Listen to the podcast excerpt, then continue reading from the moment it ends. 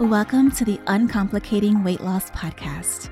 My name is Eva Rodriguez, proud Latina, single mom, and certified integrative nutrition, health, weight loss, and mindfulness coach. I'm passionate about teaching women how to balance being busy and healthy without complicated rules or restrictions. On this podcast, I'll be simplifying weight loss concepts and mindset shifts so that you can be confident in your curves. It won't always be easy, but it doesn't have to be complicated. Today, we are going to be talking about cravings. I'm going to break down what cravings are and where they come from, the difference between physical hunger and emotional hunger. And I'm going to be giving you some actionable steps that you can take to stop your cravings from sabotaging your weight loss goals. So, I truly believe that unless you really understand how your body works, you'll end up just getting confused by all the random do's and don'ts that are circulating out there that may or may not work for you. Knowing how your body works and why it does what it does is really empowering. That's how you learn to take control over your cravings so that they're not controlling you. That's how you make the best decisions for you. And really, that's what this podcast is all about to educate and empower you to learn how to take the best care of yourself. So, if all you crave is kale and broccoli and apples, you can totally skip this episode.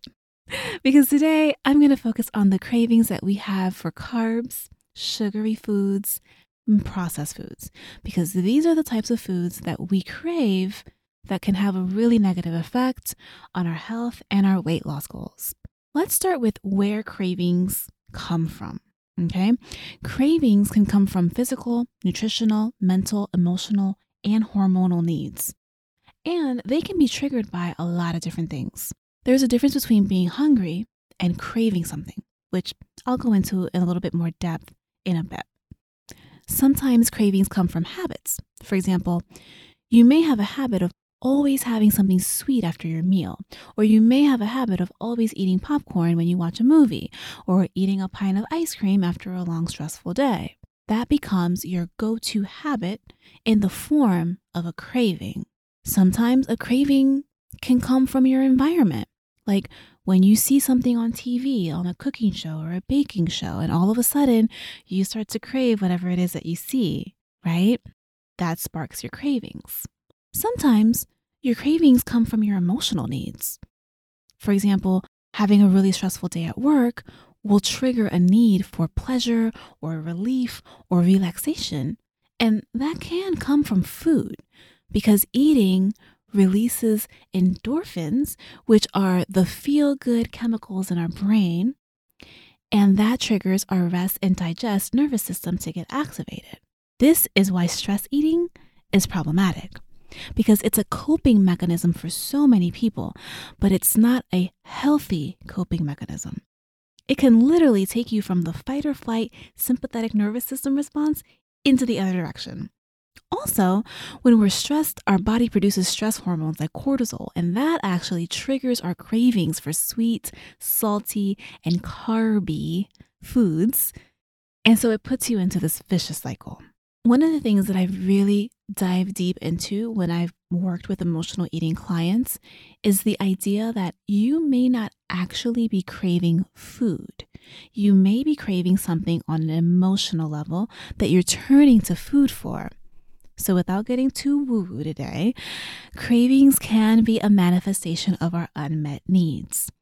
So, when you feel this strong craving for ice cream, ask yourself if you're craving something that food actually can't provide, like relaxation or a distraction from what you're dealing with or a deeper connection to something or to someone.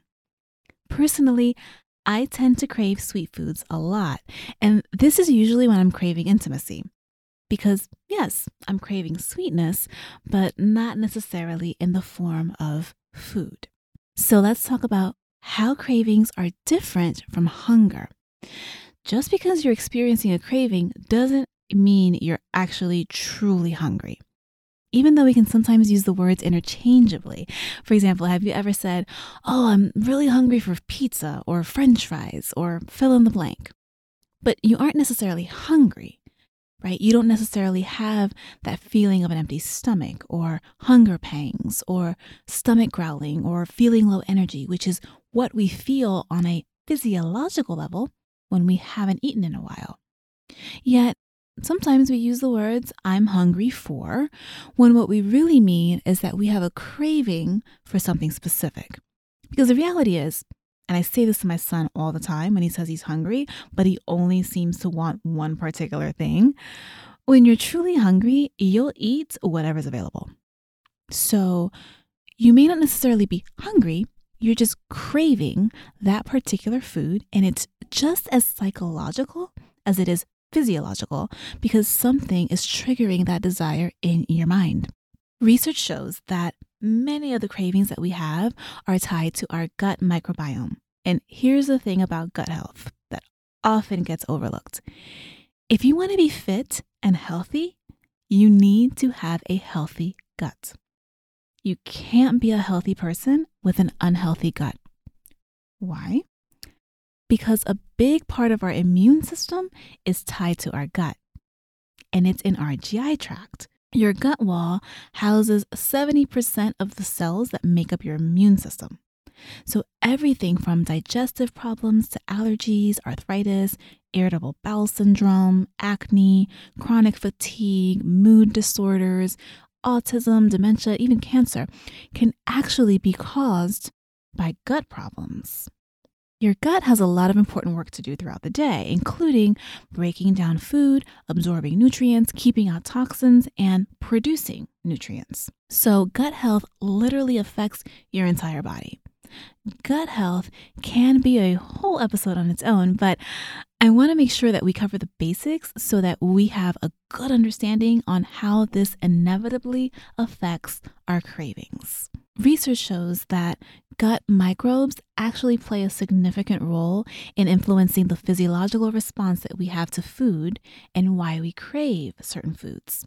Because these microbes that are inside the gut microbiome are dependent upon what it is that we're eating, whatever bacteria are growing in our gut need more of that bacteria to continue to survive and to thrive. Our body's main job is to keep things alive. And when we talk about good bacteria and bad bacteria, it's often the bad bacteria in our gut that we're basically fertilizing with the foods that we crave. That's why sugar cravings can be so powerful and addicting because the bad bacteria needs more things that are high in sugar, that are easily fermentable, and keep that bad bacteria in your gut alive. So you're not just imagining things. Your gut literally just wants to keep that bacteria alive. And in order to do that, it wants more of it. So you find yourself in a vicious cycle of craving the bag of chips. So you keep eating the chips and you keep craving more chips, and this keeps going on and on and on. These bacteria in our gut are living organisms. If they're getting what they need, it's easier for them to grow and thrive. And for many of the bad bacteria, they grow and thrive off of carbohydrates and things that are high in sugar. Another thing that's important to know is that the brain and the gut are connected. In fact, the gut is often referred to as our second brain. They're connected through our bloodstream. So, back to cravings and the gut brain connection. Dopamine and serotonin are produced naturally in our body, and they are responsible for regulating our mood and happiness. So, if you get too much or too little dopamine or serotonin, you're going to experience mood swings. Most people think that these things occur in the brain, but actually, more than 50% of your body's dopamine is produced in your gut, and 90% of your body's serotonin is produced in your gut. Both dopamine and serotonin are known to have a direct correlation with regulating our behaviors, specifically behaviors that make us happy or that soothe addictive behaviors like overeating or cravings. So, when dopamine and serotonin levels become imbalanced, they can create intense food cravings. Our appetite and our hunger are actually regulated by our hormones, specifically leptin, ghrelin, neuropeptide Y, and insulin. Have you ever felt like you're never able to get full? Or you suddenly have an insatiable appetite for no reason? If so, that's because you have a hormonal imbalance and your hormones are not signaling to your brain the way they're supposed to. So, in order to curb our cravings for carbs, junk foods, sugary foods, processed foods that just make you crave more of those same exact foods, we need to start with regulating our hormones and improving our gut health. So, here are six quick tips that you can start implementing to decrease your cravings and manage your appetite. Number one is to get enough sleep. I know, I know, you're busy. You need to wake up an hour earlier or stay up late to get shit done. I know. But hear me out. When you're sleep deprived, your hormones get out of whack. Add to that, when you're sleep deprived, dopamine and serotonin both decrease. And then guess what happens? We crave foods. And we aren't craving kale and celery. We crave a blueberry muffin or a coffee cake or a cinnamon roll. We crave carbs and foods that throw our hormones off. And we go back into that vicious cycle that we just talked about. So get enough rest. I'm sure you've heard that lack of sleep causes weight gain. This is why. Poor sleep can increase your appetite, slow down your metabolism, cause your cells to become insulin resistant, which then means more sugar stays in your bloodstream, and then your body produces more insulin. So this makes you hungrier and it tells your body to store more calories as fat, and we don't want that. So if you want to get control over your cravings and if you want to lose weight, you need to make sleep a priority. Number two, learn how to reduce your stress levels. Stress is one of the biggest causes of hormonal imbalances in women. I know you don't consciously choose to be stressed. I also know that it's not an easy fix, but the fact is that stress can make you crave processed and sugary foods, stress can make you gain weight, stress can make you sick, and stress can kill you. So start by looking at your stress levels from every area of your life and then choose one thing to work on at a time. We're not looking to completely overhaul your life overnight, one step at a time, 1% better each day. Look at your relationships, your home life, your job, your partner, your kids, and evaluate how stress shows up and then come up with a plan. I'll tell you what worked for me journaling and meditation. If that's new to you, you can just start by breathing mindfully. Start with deep belly breaths. When you start to feel stressed out, just take a moment and take a deep breath in through your nose, filling your belly with air. Hold it for a count of seven and then exhale all the breath out from your mouth slowly for a count of eight. Do that several times a day, and this will actually help with the stress and anxiety, and it will also help you sleep better. Number three, don't restrict your calories.